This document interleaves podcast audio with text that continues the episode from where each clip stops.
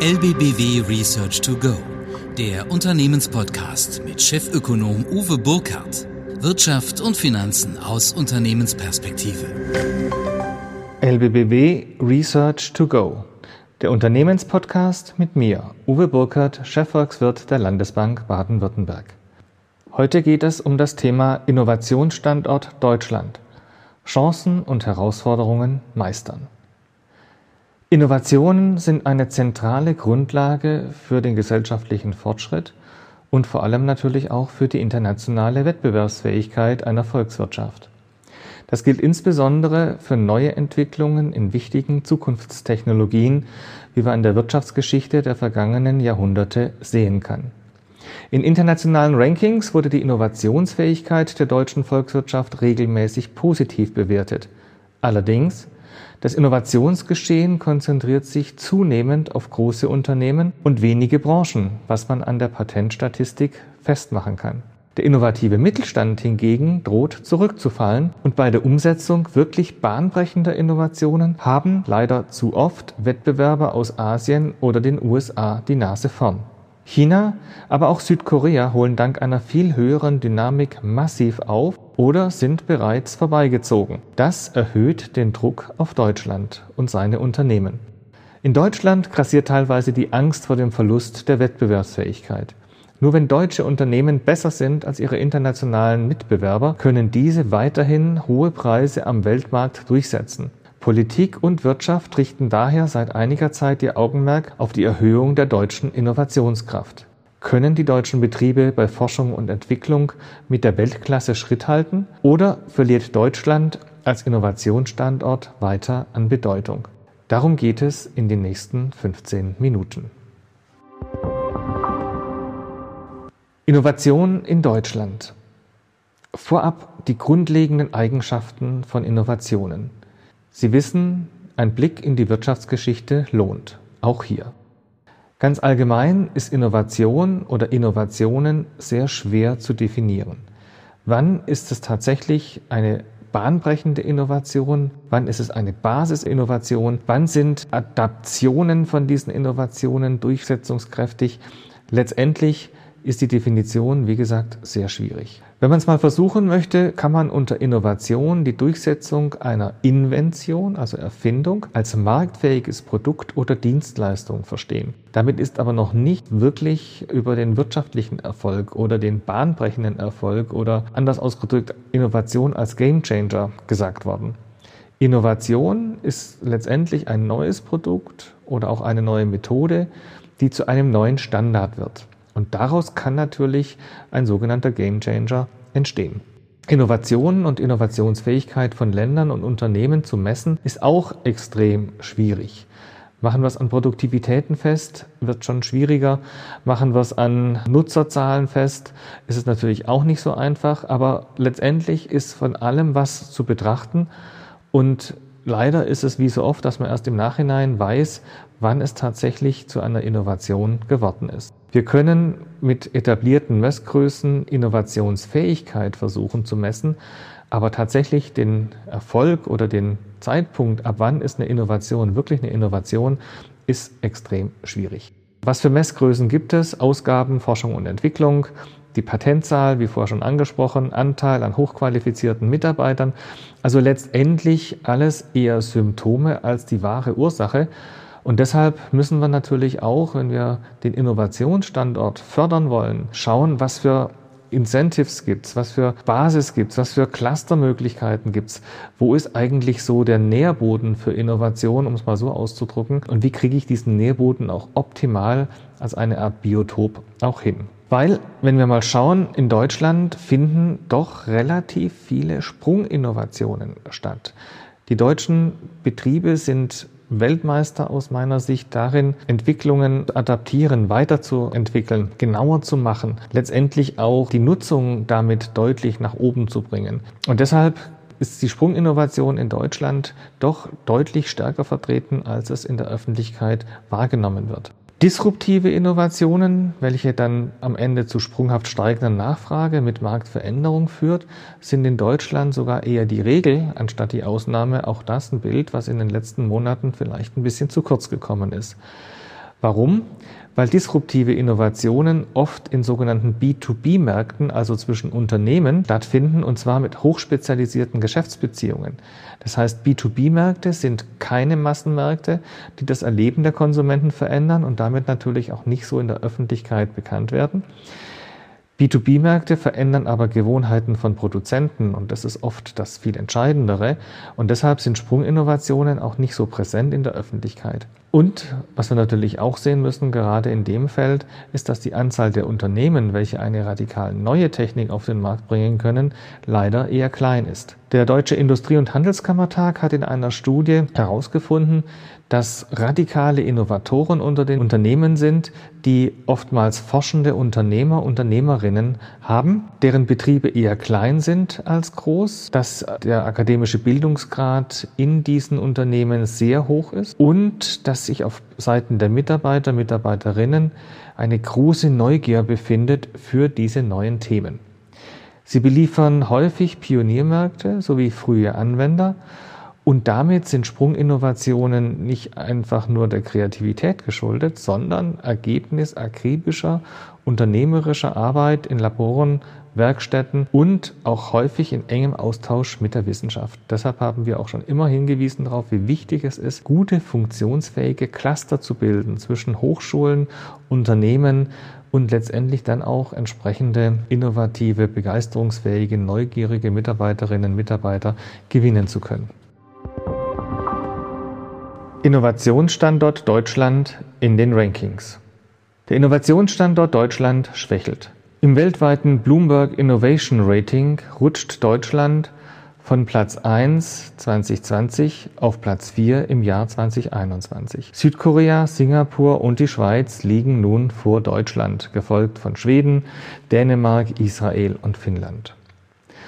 Auch beim gemeinsamen Innovationsindikator des Bundes der deutschen Industrie, des ZDW und der Fraunhofer Instituts liegt Deutschland auf Platz 4 und trat im Vergleich zu seinen direkten Wettbewerbern seit 2010 auf der Stelle. In diesem Ranking werden nur 25 Länder untersucht. Aktuell ist die Schweiz dort auf Nummer 1, gefolgt von Singapur und Belgien und dann kommt Deutschland, gefolgt von Schweden, Dänemark, Irland, den USA, Österreich und wiederum Finnland. Die Indizes setzen sich jeweils aus verschiedenen Komponenten zusammen. Der tatsächliche Outcome, also das Ergebnis, zum Beispiel in Form von Patentanmeldungen, die Voraussetzungen im jeweiligen Land, die Diffusion, das heißt die Anwendung der Innovation in der Wirtschaft. Und da hat Deutschland extreme Stärken in einigen Feldern, aber letztendlich in keinem Bereich in der Zwischenzeit mehr eine Spitzenposition. Die Verbindung, die Kombination der Stärken macht es aus, aber nicht die absolute Höchstleistung an dieser Stelle. Besonders gut schnitt Deutschland bei der Anzahl der Hochtechnologieunternehmen ab. Im Bereich Wertschöpfung im verarbeitenden Gewerbe des Bloomberg Index belegte Deutschland allerdings Rang 6, nicht zuletzt aufgrund der Kapazitäten im Maschinenbau. Zwar etwas weniger stark, aber noch immer unter den Top 15 zeigte sich Deutschland bei den Patentanmeldungen. Das ist insbesondere auf die hohe Patentaktivität in den Branchen Fahrzeug und Maschinenbau, Elektrotechnik sowie Chemie und Pharma zurückzuführen.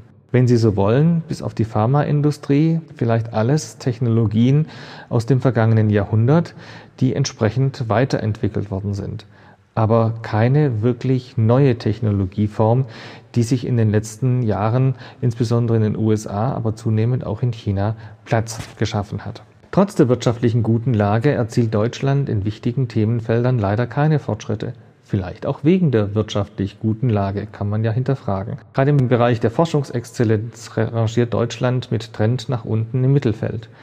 Auch beim Thema innovationsgetriebene Systemtransformation traten deutliche Schwächen zutage, zum Beispiel bei Investitionen in Kapitalstock und Forschung und Entwicklung, die in den letzten Jahren eindeutig zu niedrig waren, um letztendlich das deutsche Innovationssystem zukunftsfähig zu machen. Viel wird auf Unternehmensbasis gemacht, aber halt leider nicht mehr in Deutschland, sondern in ausländischen Standorten deutscher Unternehmen, was betriebswirtschaftlich individuell nachvollziehbar ist, volkswirtschaftlich hingegen natürlich zu einer dauerhaften Schwächung des Standorts Deutschland führen wird.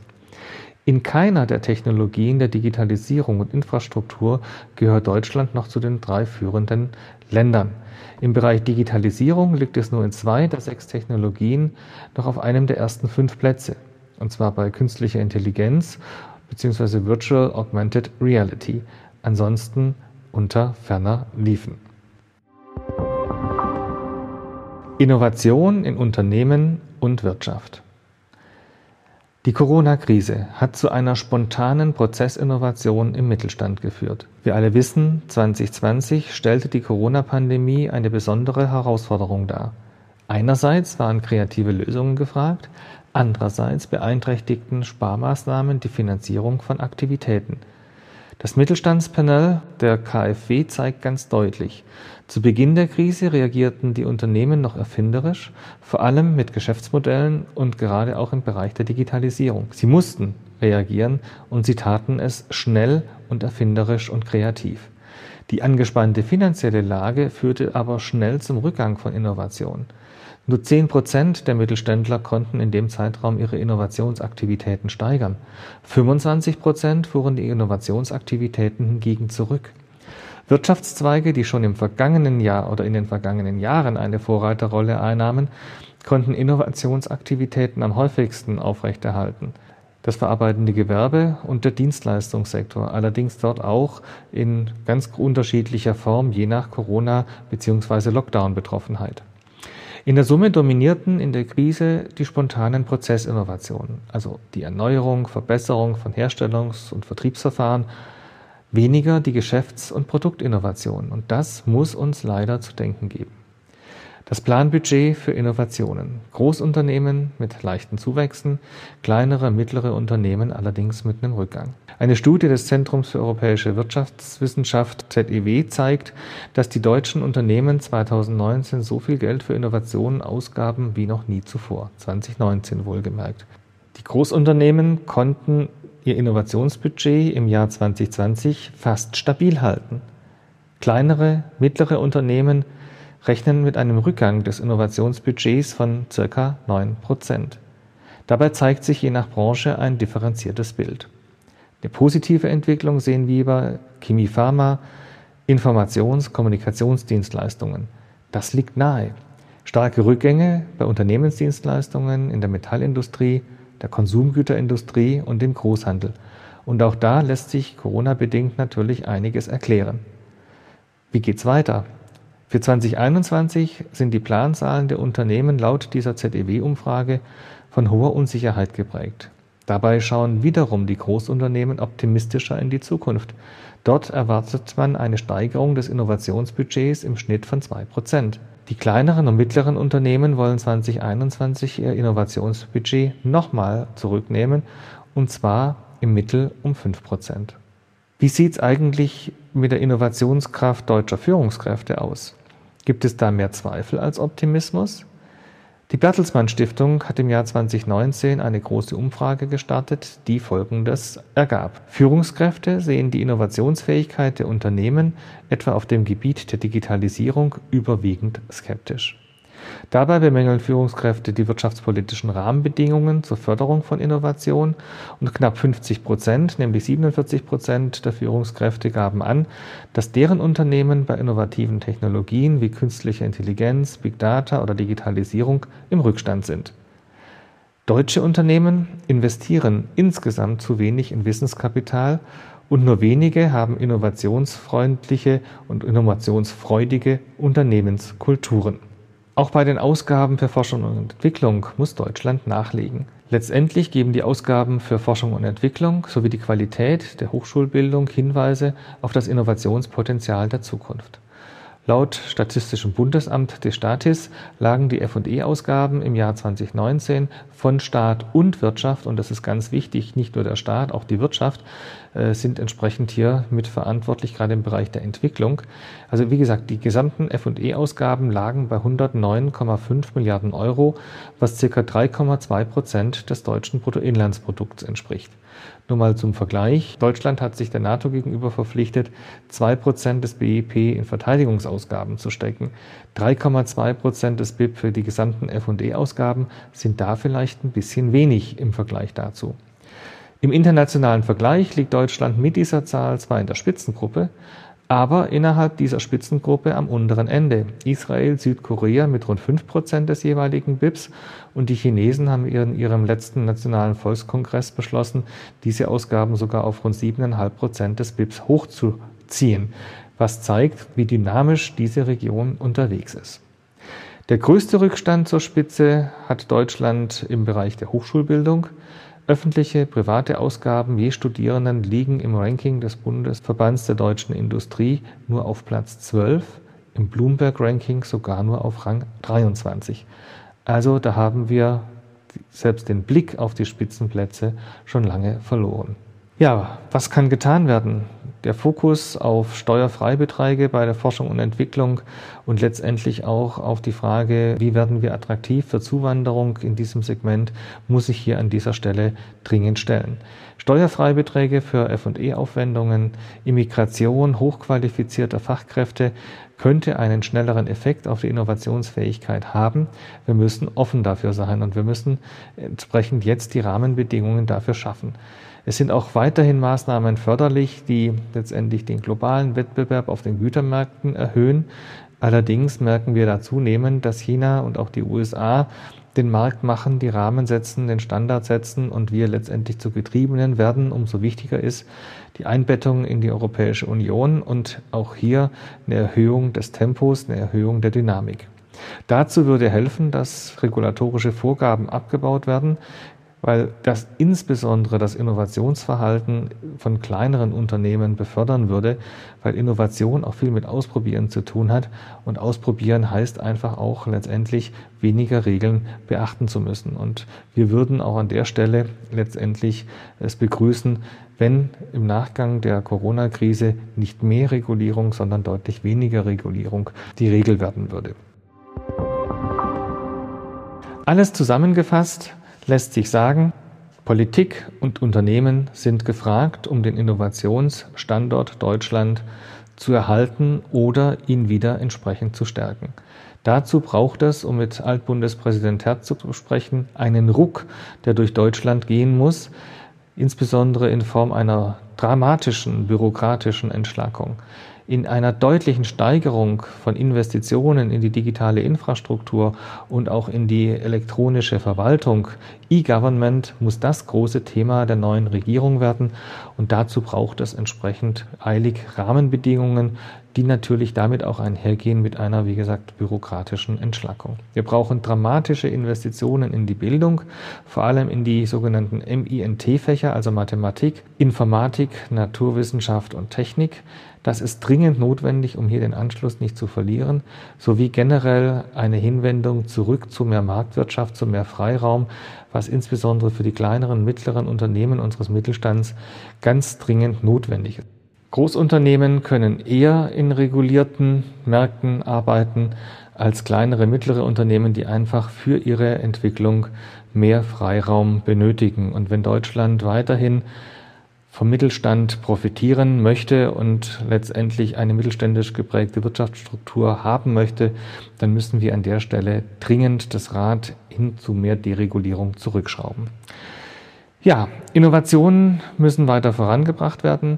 Dazu gibt es verschiedene Möglichkeiten, die Unternehmen nutzen können, zum Beispiel die Doing, Using, Interacting Methode, also die Nutzung von Know-how und Know-who im Hinblick auf praktisch orientiertes und ingenieurswissenschaftliches Wissen. Diese Methode umfasst drei Dimensionen. Das eine ist Learning by Doing, gerade auch mit firmeninternen Akteuren entsprechend. Was sind die Technologieanwendungen? Wie muss ich daran aus- und weitergebildet werden? Was habe ich für eine Fehlertoleranz in meiner Unternehmenskultur? Wie ist die informelle Interaktion im Unternehmen, also der Austausch, gerade in Corona-Zeiten extrem schwierig? Mechanismen zum Wissensaustausch und der Einsatz von entsprechenden personalwirtschaftlichen und Fördermaßnahmen aus dem Personalbereich. Ganz, ganz wichtig in der Verbindung ähm, und dieses Learning by Doing. Das zweite ist Learning by Using, das tatsächlich mit Kunden und Anwendern entsprechend zusammengearbeitet eingearbeitet wird, um zu verstehen, was die Kunden und Nutzer auch brauchen. Dazu braucht es intensive Kundenkontakte, ein gutes Verständnis, ein großes Vertrauen, langjährige Kundenbeziehungen, damit das Verständnis hier aus der Beziehung heraus klarer wird und damit natürlich auch entsprechende Produktspezifikationen möglich sind. In der Vergangenheit ein ganz großes Plus der deutschen Mittelständler und ich glaube, dieser Servicegedanke, der wird in den nächsten Jahren mit der entscheidende sein und wir müssen hier weiter aktiv investieren. Und last but not least, das sogenannte Learning by Interacting, gerade auch mit externen Akteuren, offen sein, gemeinsam mit Zulieferern an Themen zu arbeiten, mit den Unternehmen der eigenen Branche den Austausch pflegen, auch andere Branchen letztendlich zu beobachten, was läuft da, was bedeutet das für meine Branche, was bedeutet das für mein Unternehmen externe Berater und öffentliche Einrichtungen nutzen. Da hat sich in den letzten Jahren auch viel getan und letztendlich auch äh, Netzwerke und Fachverbände entsprechend nutzen. Ich weiß, die meisten von Ihnen wenden das alles an, aber ich glaube, um hier letztendlich die Innovation noch stärker nach vorne zu bringen, müssen wir das konzentrierter tun und zwar nicht nur auf der obersten Ebene oder auf der obersten Führungsebene oder oben im Management oder bei den Unternehmern, sondern es muss letztendlich auch der Ruck durch die Belegschaften gehen, dass wir extrem viel machen müssen und sehr anstrengen müssen, um die Arbeitsplätze an diesem Hochlohnstandort Deutschland zu halten, attraktiv zu halten und letztendlich dann auch mit neuen Technologien durchzustarten. Waren im letzten Jahrhundert das Thema Auto, Elektrotechnik, Chemie die Wirtschaftsbranchen, die uns vorangebracht haben, müssen es im 21. Jahrhundert aus meiner Sicht andere Branchen sein, die den Staffelstab übernehmen und die letztendlich dann auch nicht nur unsere Wirtschaft, sondern auch Europa wieder mit stärker nach vorne bringen. Herzlichen Dank fürs Zuhören, für Interesse. Herzlichen Dank auch für die vielen Feedbacks, die mich immer wieder erreichen, die Wünsche, die Anregungen. Ich bitte Sie, machen Sie das weiter so. Schicken Sie mir Ihre Ideen, Ihre Kommentare. Ich freue mich sehr drüber. Und ansonsten freue ich mich, wenn Sie das nächste Mal auch wieder den Podcast Research to Go von mir, Uwe Burkhardt, dem Chefvolkswirt der Landesbank Baden-Württemberg, einschalten. Herzlichen Dank und bleiben Sie gesund.